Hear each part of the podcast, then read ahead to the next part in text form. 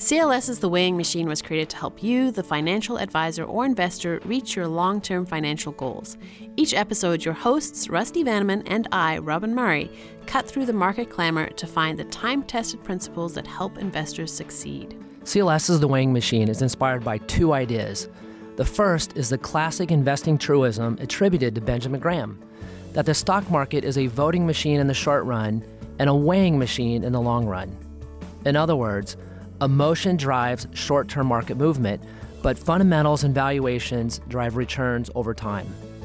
The second idea is CLS's investment methodology of risk budgeting. Represented by the scales, risk budgeting measures and manages risk to suit the needs of each investor. Welcome to CLS's The Weighing Machine. We hope you enjoy it. And as always, please let us know what you think. On the podcast today, we'll review CLS portfolio performance, what's hurt and what's helped, and what do we expect from the future. We will also discuss CLS Investments' high conviction market views and developments in the race to zero. That's with our guest, Senior Portfolio Manager and Co Director of Research, Kostya Etus. Plus, my interview is with Chris Romano, Quantitative Portfolio Risk Manager with Orion Advisor Services. Welcome to CLS's Weighing Machine. I'm Rusty Vanneman. And I'm Robin Murray. Okay, let's start with a look at the markets. How did the markets fare in September? It was a curveball. September is usually pretty weak historically. On average, it um, is down. Doesn't mean it's always down, of course, but it was actually a pretty good month in the end. What was really interesting about the month, though, is that it was a reversal of what had been working earlier in the year. Actually, were the laggards, and what had been trailing actually did well. The biggest example is that value stocks were up 5% last month, while growth stocks were down between 1% and 2% on average. So that was a pretty big reversal on the year to date numbers, and we're going to break this down a little more in the podcast, but value stocks have been lagging this year, but value stocks are up 17% year to date to the end of last month. And I think a lot of people think the performance of value has really been lacking, and but 17% return year to date is not bad. Uh, other things that stand out international slightly outperformed U.S. stocks last month. Um, and the other thing that I thought kind of stood out is the bond market. Right after people love the bond market as much as they have in years, it actually generated a loss last month. It's funny how that always works. Right. Yeah. So okay, it's hey. generally, On one more thing, I just yeah. wanted to one thing. Uh, and speaking of sentiment, right now as we go into the last three months of the year, uh, there's a lot of different sentiment surveys on individual investors when it comes to the U.S. stock market, and one of the granddaddies is called the AAII, the American Association of Individual Investors, and they have weekly data that goes back decades. Anyway. Uh, the latest survey that came out just a day before this podcast is that it was some of the most negative sentiment we've seen in a long, long time. So that would suggest that we will have below average. I mean, sorry, below. Let me say that again. Above average returns over the next one month, three months, six months, and 12 months. And that coincides with the fact we're going into the fourth quarter, which is typically the best quarter. And that also matches up with the fact that the fourth quarter of the third year in presidential cycles is also the strongest. So if you're just looking at technical factors and sentiment factors and seasonal factors, this should be a really great three months. All right. Good to know. Okay. So it has generally been a good year in the markets, and it's been a good year for CLS portfolios too overall. However, in relative performance terms, CLS portfolios haven't beaten their benchmarks so far this year. What happened there? All right. So in my monthly commentary, I wanted to write about sort of the five key characteristics of how to understand how CLS manages risk, builds portfolios, and selects securities. It's really the five key attributes of how we do investment management. And, and really, all of them have, um, they all, from an intuitive standpoint, they all make sense. There's common sense behind them, there's academic support behind all of them. Well, maybe one of them, it's a little more of a jump ball, and I'll talk about that. But really, um, I just want to talk about it. I mean, we're having, we're participating in the bull market. Investors have done well with CLS portfolios, but uh, we have lagged our benchmarks in some cases, so I kind of talked about it. So let me walk about through these five things. Well, first of all, is risk budgeting. So we manage to a target risk level instead of a target asset allocation. It's our twist to building balanced portfolios. We think it's a better way for a bunch of reasons we always talk about. But I think this has helped us. I mean, we're in a bull market, uh, one of the, the longest bull market in U.S. history. So the fact that we've maintained a steady risk level has helped. But more importantly, is relative to a lot of our competition. I think our competition, like a lot of individual investors on the margin, have been a little more cautious and optimistic. And we have seen that in uh, when we're competing against other managers with similar mandates, is that our risk tends to be a little bit higher. Um, it's not that we're being more aggressive, it's just we're managing risk to a target level, and everybody else has gotten more defensive. So, long story short, that has helped. That's number one. I got four more to go. the second thing is uh, we're global, and we, we think being global makes sense from a strategic standpoint. When I say strategic, that means long term. If you have a larger investment universe, so if you're not just looking at U.S. stocks, you look at uh, non-U.S. stocks, you have a larger set of securities to work with to enhance returns, and more importantly, to manage risk in a portfolio. And Kostya, who's with us today, has written a lot about this and has a couple different white papers, which are really great. The next thing is diversification. So we are asset allocators. So instead of just building a portfolio of U.S. stocks and bonds, we use a lot of asset classes. And again, all these asset classes bring a, something different to the table. And again, it's the ability to enhance returns over time, but again, more importantly, to manage risk. And because we're risk budgeters, we want all the different tools we can to manage risk to targets. Being diversified has not helped in terms of relative performance. And one great example is uh, one asset class, which is key to many asset allocators, is sort of that real assets bucket when you're looking at commodities or real estate or natural resource stocks. And that has generally lagged in recent years. So even if you have a small weight to that, it's made a difference. The next thing is so risk budgeting is how we manage risk, and being global and diversified is how we really build portfolios. But how do we select securities? And two key things. First of all, we're an active manager. That means we are different than the benchmarks in the way we build portfolios. Um, so our returns are different, our portfolios are different, and we do that, of course, to um, tr- try to outperform over time. Active management is um, that is the one thing over long term net of fees that has not added value. Gross of fees, professional and investors have tended to add value. But the one thing I want to talk about, which is really interesting, it's when you have an active manager, he or she, when they're building a portfolio, they're looking at two different securities, and they tend to have, even though they don't explicitly do this, they tend to have an equal weighting when they build portfolios. It isn't really equal weighted, but it's sort of like, hey, do I want company A or company B? So long story short, it creates a bias towards smaller companies relative to the benchmarks. So if there's one key thing to look at if if uh, active managers are beating the benchmarks is if small caps are beating the market, and small caps have not been beating the market in recent years, and so it has been a headwind for active management. Right now, small caps are the cheapest they've been in nearly two decades, so we think that active management should do well moving forward. Okay, last thing is relative valuation. We talk about that a lot here. And relative valuation is we look at an asset class relative to the overall market, and we just look at that relationship over time. So a great example is like U.S. stocks trade at a, have traded at a 30% premium to non-U.S. stocks over almost the last 20 years. So they're expensive. We could still own them. Let's say they were trading at a 20% premium instead of 30%. We would say they're on sale and we like them. But instead, they're trading at a 60 to 65% premium. So they're expensive. We've liked international, and that has not worked in relative terms. International still made its money, double digit returns, but just not as much. So, anyway, those are all significant headwinds. I've got more data, but I need to take a breath and drink some water and let somebody else talk. okay. to that end, let's bring in our guest, Kostya Etus, who's co-director of research, senior portfolio manager, and also an international investing expert. Kostya, welcome to the show. Thank you so much. And I, I will say, Rusty, I loved your comments about you know the bullishness of the fourth quarter. If my wife's spending habits are any indication, the fourth quarter is definitely exactly. when the most money is yep. spent. yeah, right on. All right. Well, Kostya, you wrote about this international underperformance that Rusty mentioned in your weekly three that's coming out this week. Is this kind of outperformance by the U.S. markets normal behavior? It's actually not normal behavior.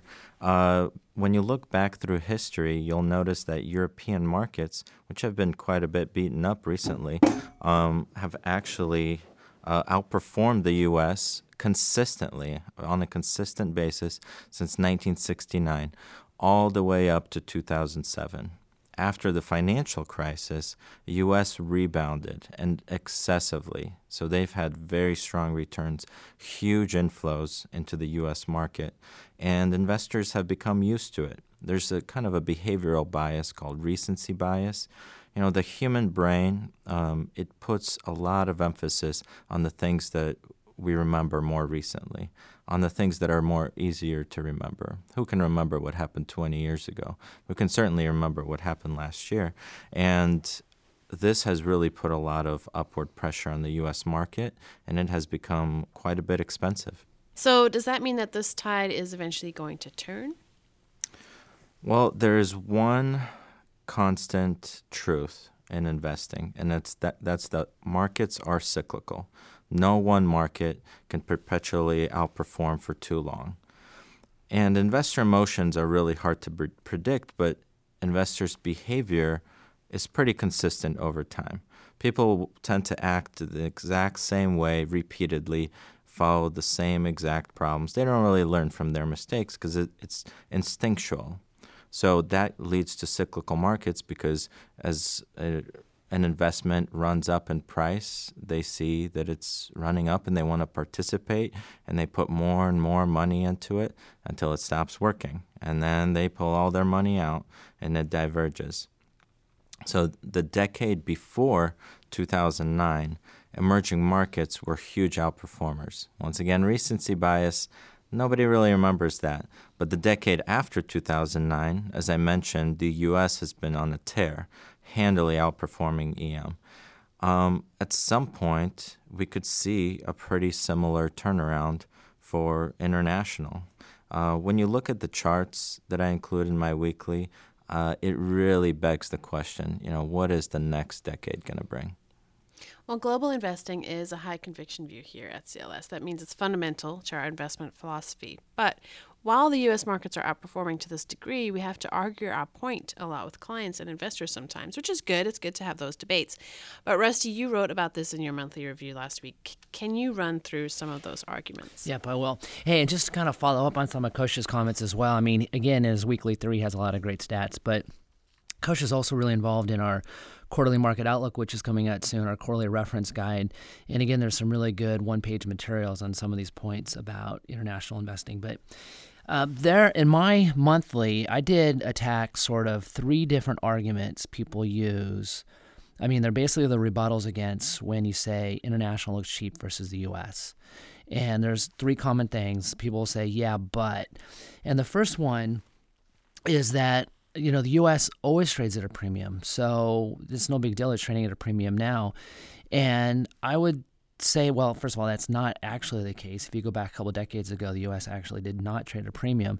But let's just say that it does deserve a premium.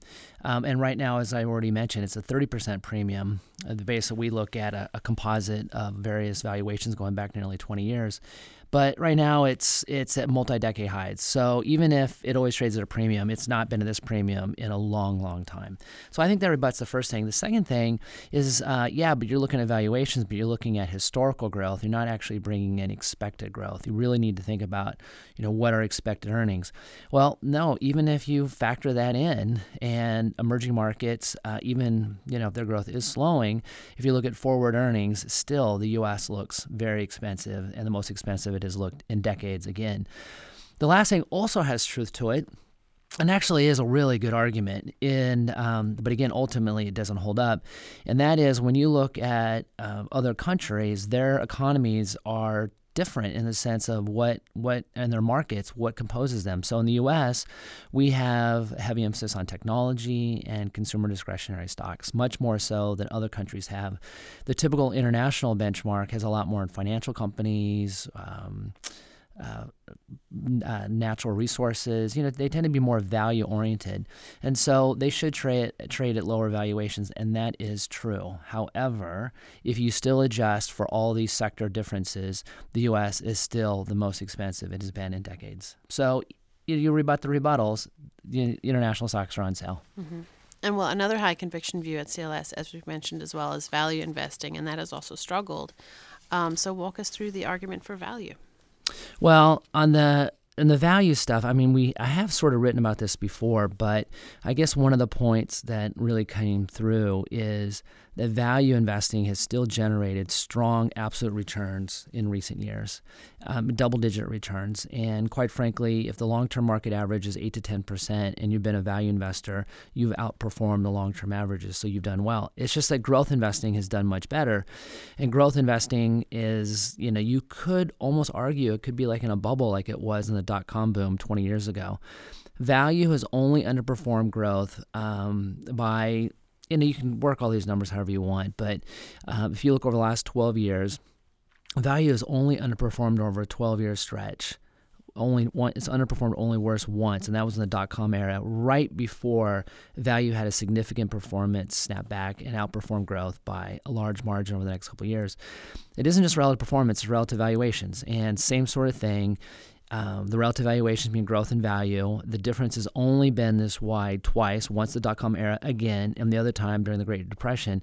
And again, both of those times, well, one I already mentioned, value stocks handily outperformed after each period. In September, we did see the inflection point. I had that on my opening comments that value stocks rebound and outperform growth, but we had some you know completely sensational, dramatic one-day moves. Like value stocks had one of their best days, individual days in 20 years.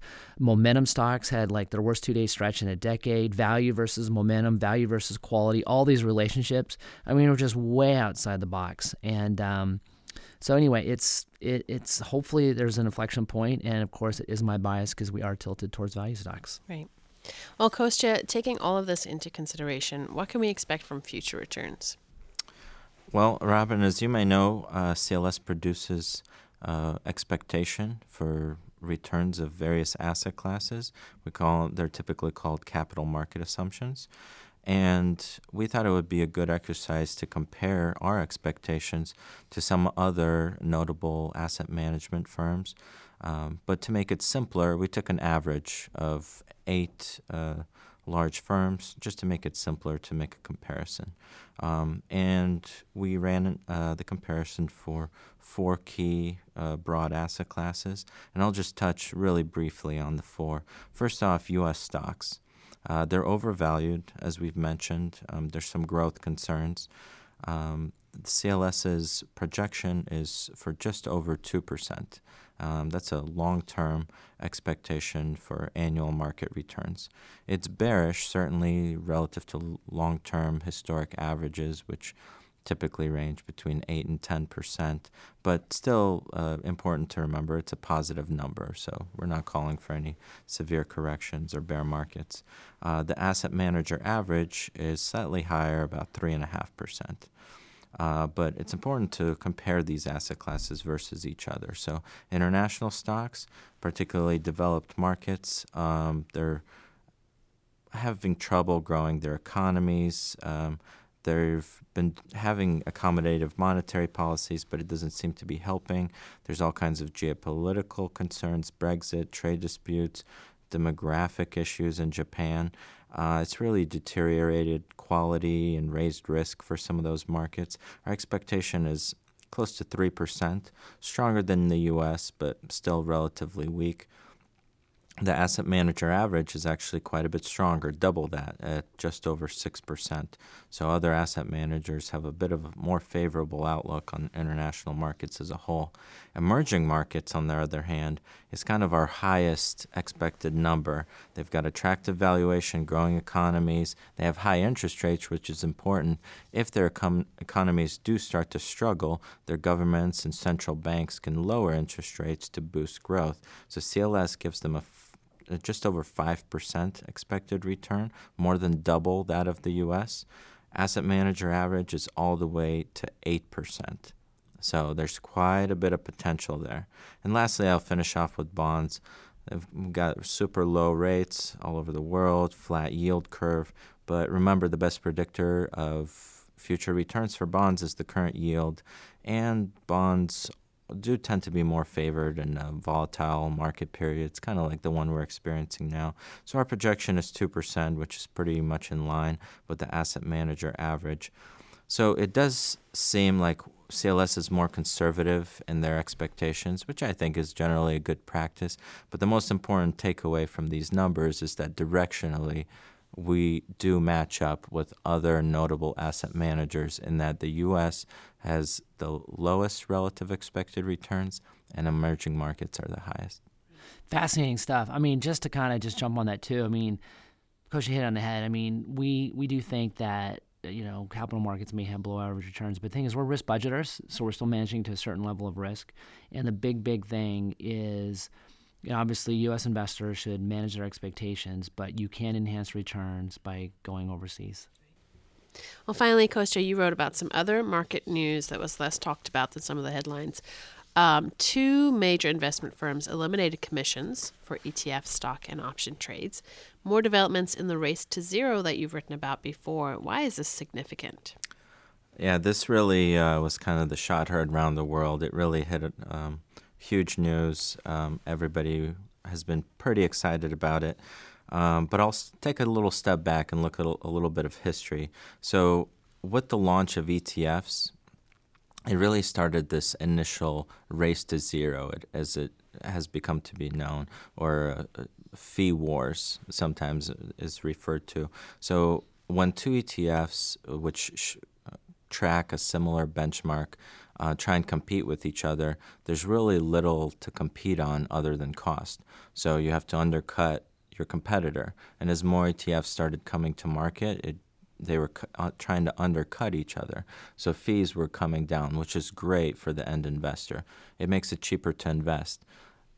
These low costs started taking away market share from mutual funds. So mutual funds started turning their head and saying, hey, this is where the money is. So mutual fund companies started launching more index products, ultra low cost, and even their active products started dropping fees. So net, this has been great for investors, and it kind of came to a climactic moment.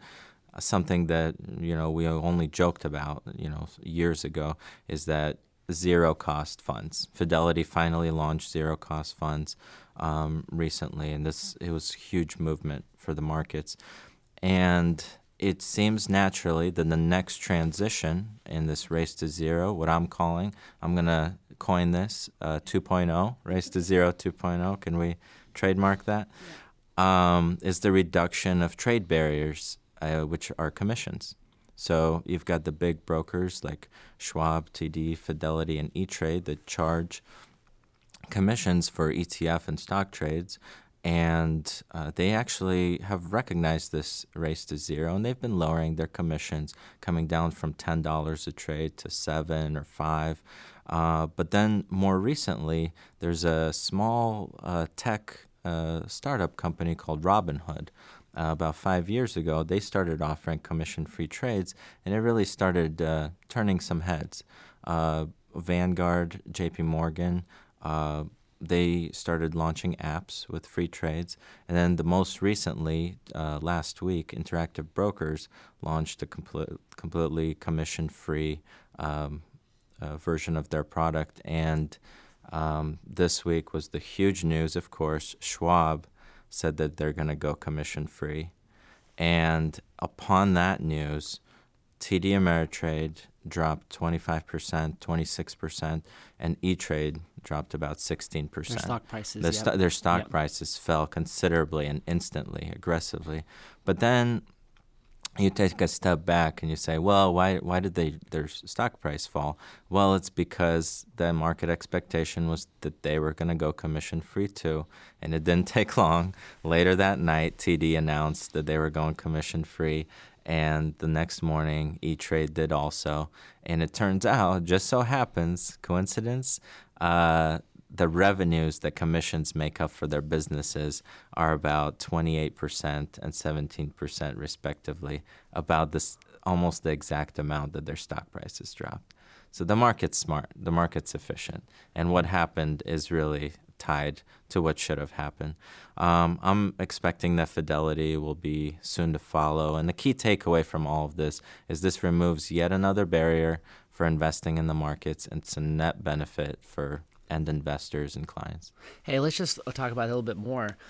So, how do these companies now make money? There's a couple ways they can make money if they're not getting off commissions. I mean, one is a common way, like Schwab makes most of their money off of cash. You know, mm-hmm. people put cash in their accounts. They Schwab's not really paying them much on it. And obviously, Schwab is actively managed those short term holdings. So you call it net interest margin. And so Schwab makes a lot of money off investors not being smart about their cash. They're not collecting anything. And so uh, the other thing is that brokers do is they, you know, the order flow. They kind of sell information on order flow to you know other people and the idea that it makes more liquid markets or something like that. So the question could be is that execution for the individual investor when they do trades could falter a little bit. So Kosh talked about the benefit, lower explicit fees, but transaction costs could be higher, which basically suggests individual investors should be using limit orders, which we always recommend instead of uh, market orders, which means they're seeing the price they want to do a trade at. But it also bodes well for firms that offer professional trading, people actually watching the screens and pulling off trades.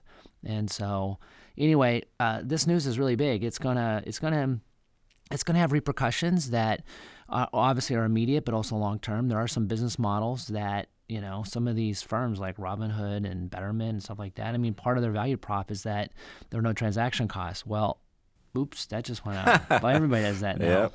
So business models will be shaken up a little bit. So if they're making money from investors leaving their money in cash, does that mean that they could potentially be encouraging investors to do that even when it's against their own interests? Ooh, nah, that's a good question. Well, if you think about it, most brokerages like they they their game is they just want to put information in people's hands. Well, actually, they've always put information in people's hands because anybody who has information feels like they have to act on it. It's like, oh, I just got something. And that would just create more activity, which would create more commissions. So that's not really there as much. That's a good question. I mean, who knows? Let's say if all the if all the brokerages are now saying like yield curve is inverted, political uncertainty, geopolitical stuff, you know, there's going to be chaos at movie theaters when they're watching Joker this weekend, you know, all that sort of stuff that could drive people to cash. I don't know. That's that's that'd be a little bit on the evil side, but who knows? It'd be interesting to watch. There, there's always uh, kind of something happening behind the scenes because these companies um, like Schwab and TD, they're not out to give away free money. Yeah. I think there was some of that controversy surrounding the zero cost Fidelity funds too. Uh, Vanguard, of course, being the biggest um, kind of on the other side of that um, came out and said, you know, there's other things happening behind the scenes like sec lending that they might not be distributing to clients. So there's always little things, little things. like that. It almost seems that I'm I'm probably being naive here, but it seems like there could be an opportunity for a brokerage to come out and say, look, we're going to have commissions, but we're not selling order flow, and we're going to pay you more for your cash holdings. You know, I yeah. seriously, some Definitely. investors they would pay up for that. Yeah, I'm sure I'm being sure. naive about that, but Wow, interesting times. Okay, well, that is going to do it for this portion of the podcast. But before we move on, Kostya, we don't want to let you go without hearing some interesting and good stuff about what we should be expecting at the movies and what we should be looking forward to. Um, thanks, thanks, Robin. Um, so there uh, are a lot of great movies coming up for this holiday season, and it's also Oscar season, my my favorite time of the year. There's some great releases coming out. Well, let's start the movie coming out this weekend, The Joker. That's been very highly anticipated, uh, critically acclaimed. Joaquin Phoenix playing the Joker for the first time. He's got some big shoes to fill.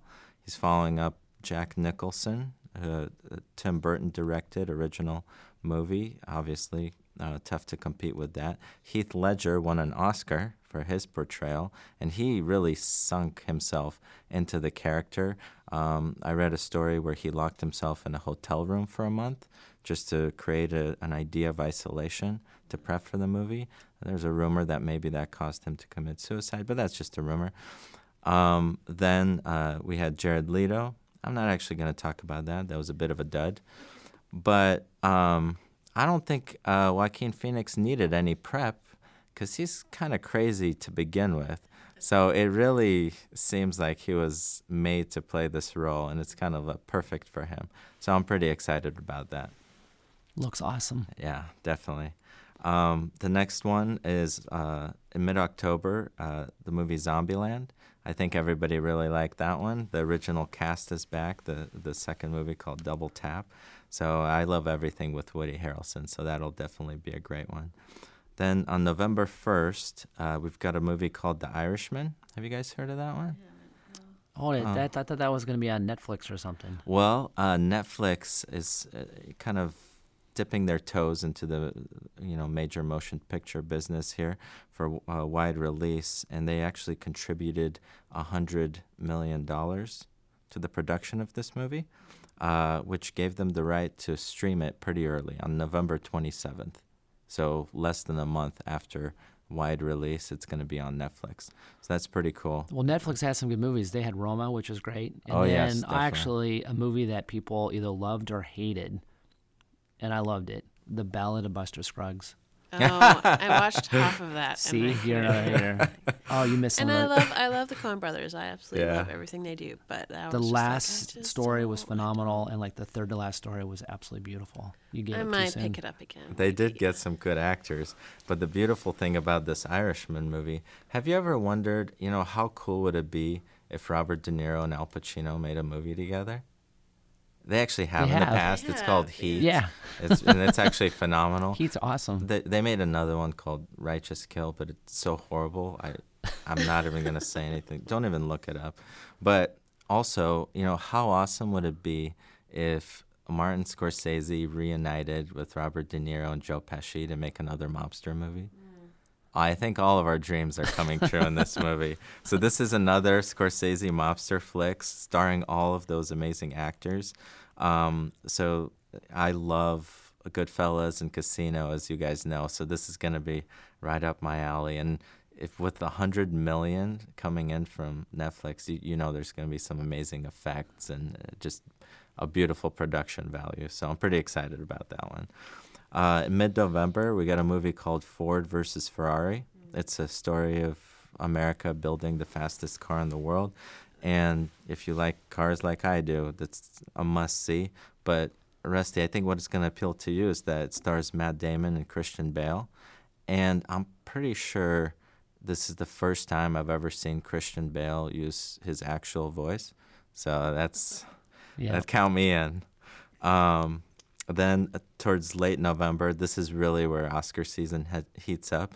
A beautiful day in the neighborhood. So get your Oscar ballots out, get your tear ducts ready. This is American Treasure. Tom Hanks plays American Treasure, Mr. Rogers, and I. Tom Hanks looked like he was born to wear that cardigan sweater. So it's didn't they that's- always do a Mister Rogers movie?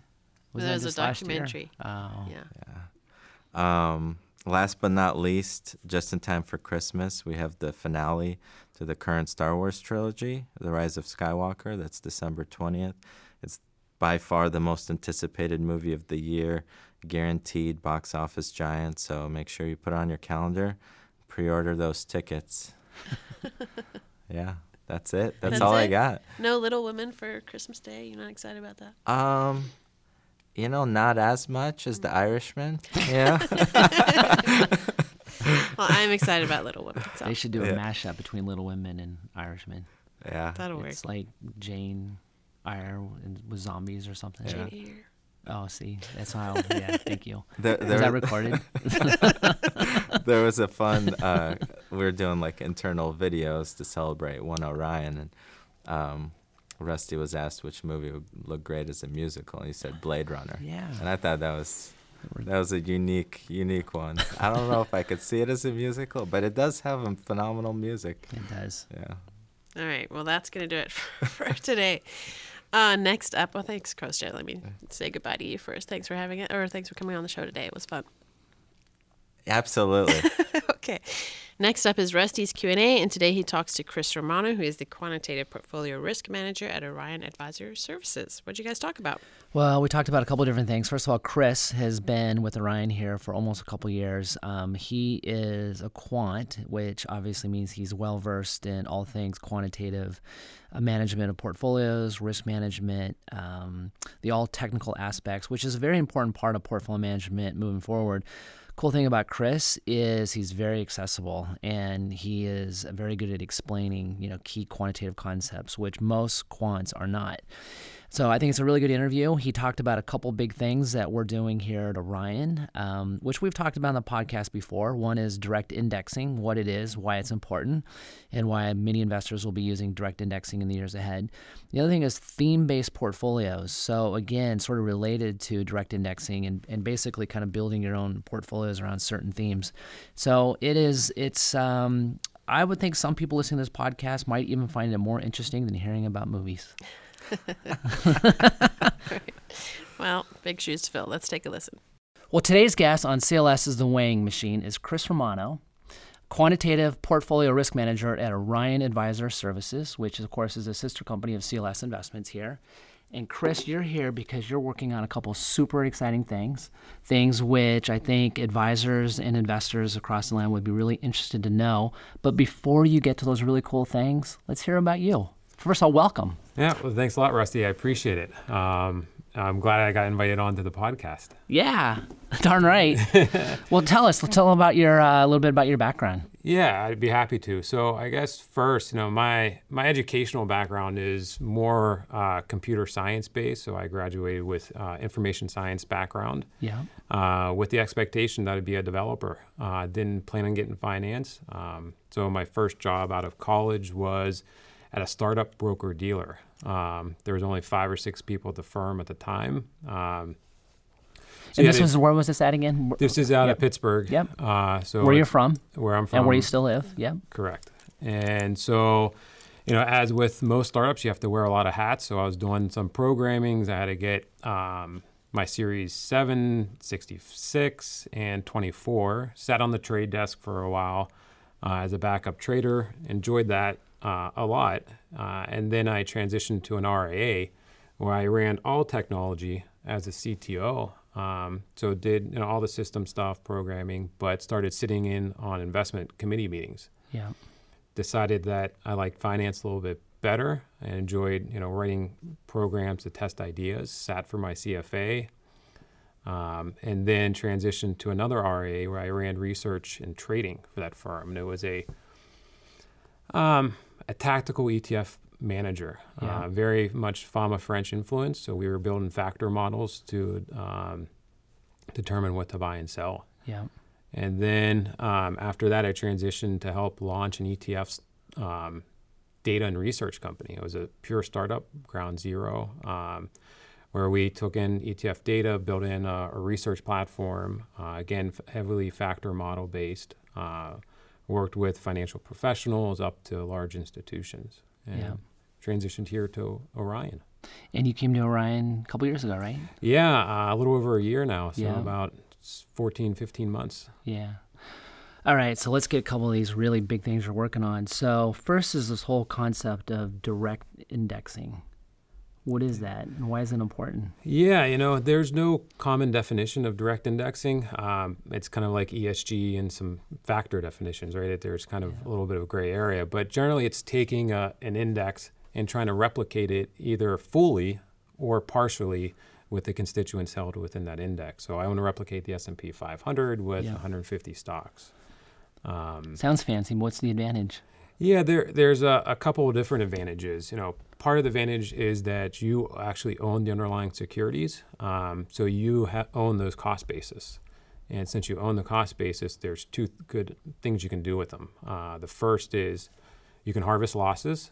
Um, and then, just as important, you can defer gains. Yeah. So on an after after tax basis, uh, you can really add value um, to the client by just owning underlying shares and so, not pool like, product. Like index funds inherently yeah. are tax efficient because it's low turnover, but right. when you do direct indexing, again, just to restate what you said, because you own the individual securities at that individual level, you can actually have a better after tax experience than owning even an index fund.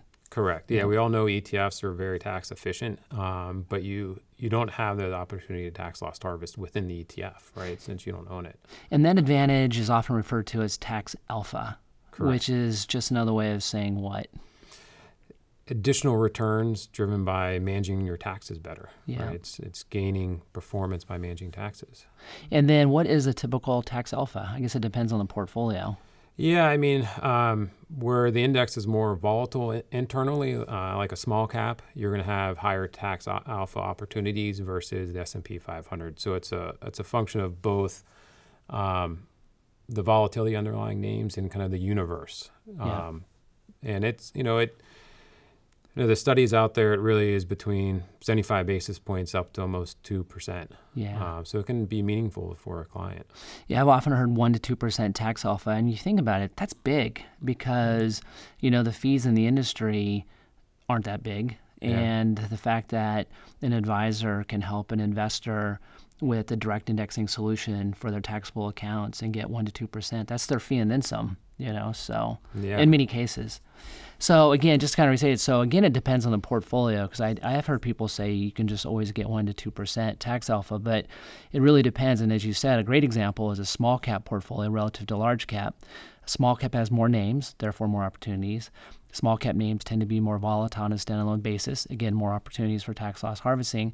And then the small cap names tend to have lower correlation between each other. So again, they're acting differently. Again, more tax loss opportunities, uh, harvesting opportunities. Exactly. Yeah. And then the I would say the the other part of that is you can put um, restriction overlays, right? So if you work for a technology company and you want to underweight technology because you have a lot of um, company stock, Yeah. you can kind of customize those indexes to your needs. You know, ESG overlays. Yeah. Those are massive if you think about it, because so many people have created their wealth in a certain industry. Maybe they were just always in oil or just always in technology or always in finances. And if they just buy the market, they have all that exposure. They also have a tendency to buy names within their own sectors. And so the ability to restrict that is, from a risk management standpoint, huge. And then ESG. What is, what again, just uh, restate, I think a lot of people probably listening to the podcast know what ESG is, but what is ESG? And then when it comes to direct indexing, I think there's some really awesome things going on in ESG. Just tell us about that too. Yeah, so you know ESG or SRI, you know ESG is environmental, social, and governance issues. You know SRI, socially responsible investing, all kind of very similar. It's it's more kind of uh, you want your investments to match the values that you have. If you don't believe in you know carbon, you know if you believe in carbon footprint, right? So you may want to overweight companies that have low carbon footprint. That would be kind of an ESG. Or if you want to screen out tobacco companies, you don't want to support tobacco companies. So it's it's all really matching the portfolio with kind of some of the values that you hold. Yeah. And you know, there's there's a couple ways to achieve that. I mean, there's the exclusionary aspect. You know, I don't want to own any companies that have exposure to X, whether that's firearms or tobacco, or kind of more the impact side of things, where you just want to tilt your portfolio towards a theme. Yeah. So direct indexing, in other words, because of ESG, because of you know restricting some of these market exposures, it isn't just for taxable investors. It's really for all investors. Now, one thing is direct indexing has really been around for a few decades. Why is it becoming so hot now? Yeah, it's been around for a long time, but mostly in institutional space. Um, just recently, as it had really kind of been democratized to be able to be offered to uh, kind of the financial advisors, retail client space.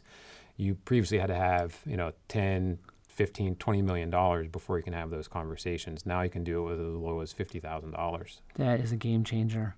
It's, It's almost we need to almost say that again. Yeah. I mean, that is amazing. I mean, because it has really been around for a long time, but I think it's because obviously technology, computational power is just so much better equipped now to handle all the calculations that go into all this work. Well, cool. Um, I'm sold. Done. Of course, I was already yeah. sold anyway. Anything else on direct indexing before the next topic? No, I mean, that, that covers it well. Well, another thing which is which is kind of big is, and it's kind of related to the fact that technology has enabled us to do things that we really weren't able to do so easily a few years ago, is the idea of theme-based strategies or theme-based portfolios. Tell us about that Yeah. and why it's why we should care. Yeah, so so theme theme based portfolios are taking an idea, um, whether that's uh, a factor like momentum or value, or um, the new economy, right? Um, things like you know 5G um, is popular now, and it's taking the idea of that kind of theme and using it as a building block within a portfolio.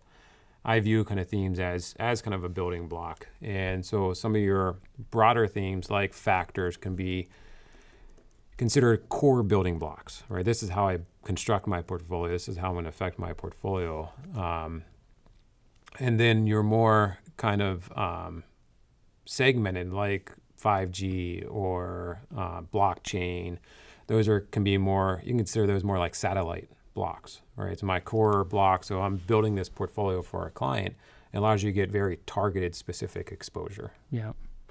You know, one thing that all that direct indexing um, and theme based portfolios really have in common is that it's a better investor experience. Kind of use that kind of that cliche investor experience because portfolios can be so much more personalized, and so it and personalized to what investors' objectives are, what their values are, and um, and so obviously, just the way the investment industry has moved in recent years has been a huge plus for investors. Yeah, we're uh, you know we're moving towards that kind of mass customized um, solution for clients, right? I mean, that's that's the ultimate client experience is something that's completely tailored to that client, whether it's their financial plan or you know their values or um, just unique to that, you know.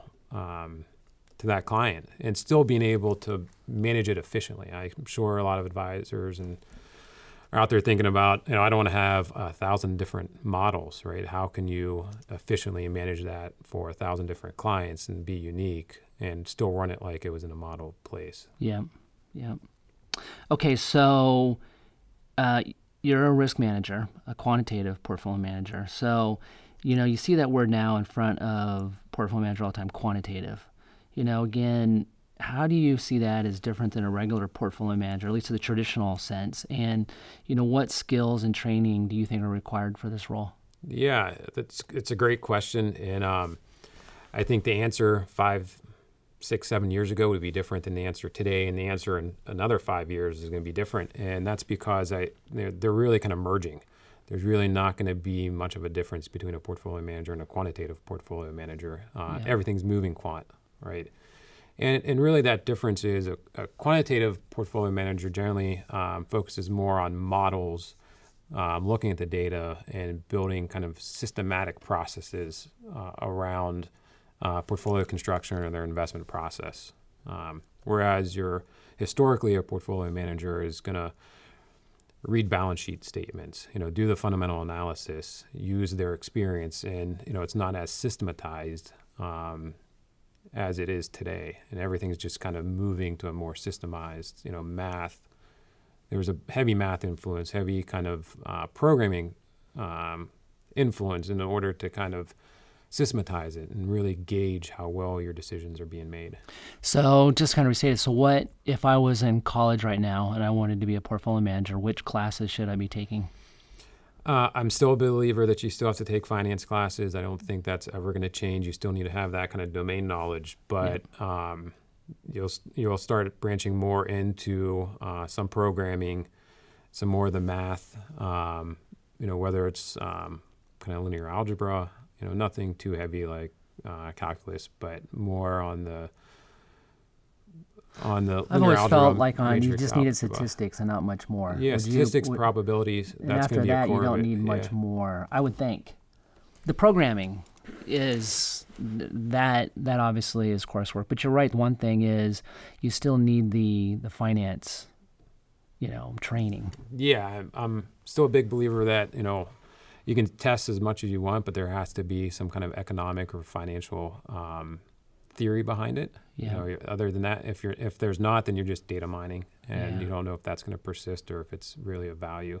The intuition still needs to be developed and refined. You just yeah. can't come in it just looking at numbers. Again, I'm biased when I say that.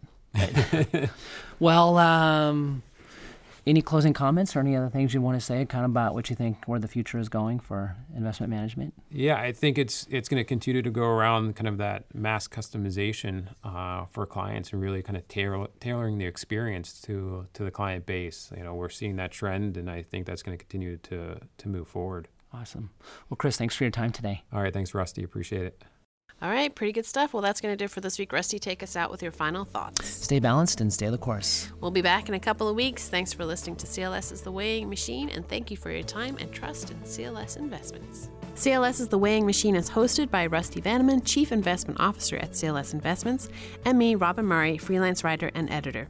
If you have questions or feedback about our podcast today, please send us a note at rusty.vanneman at clsinvest.com.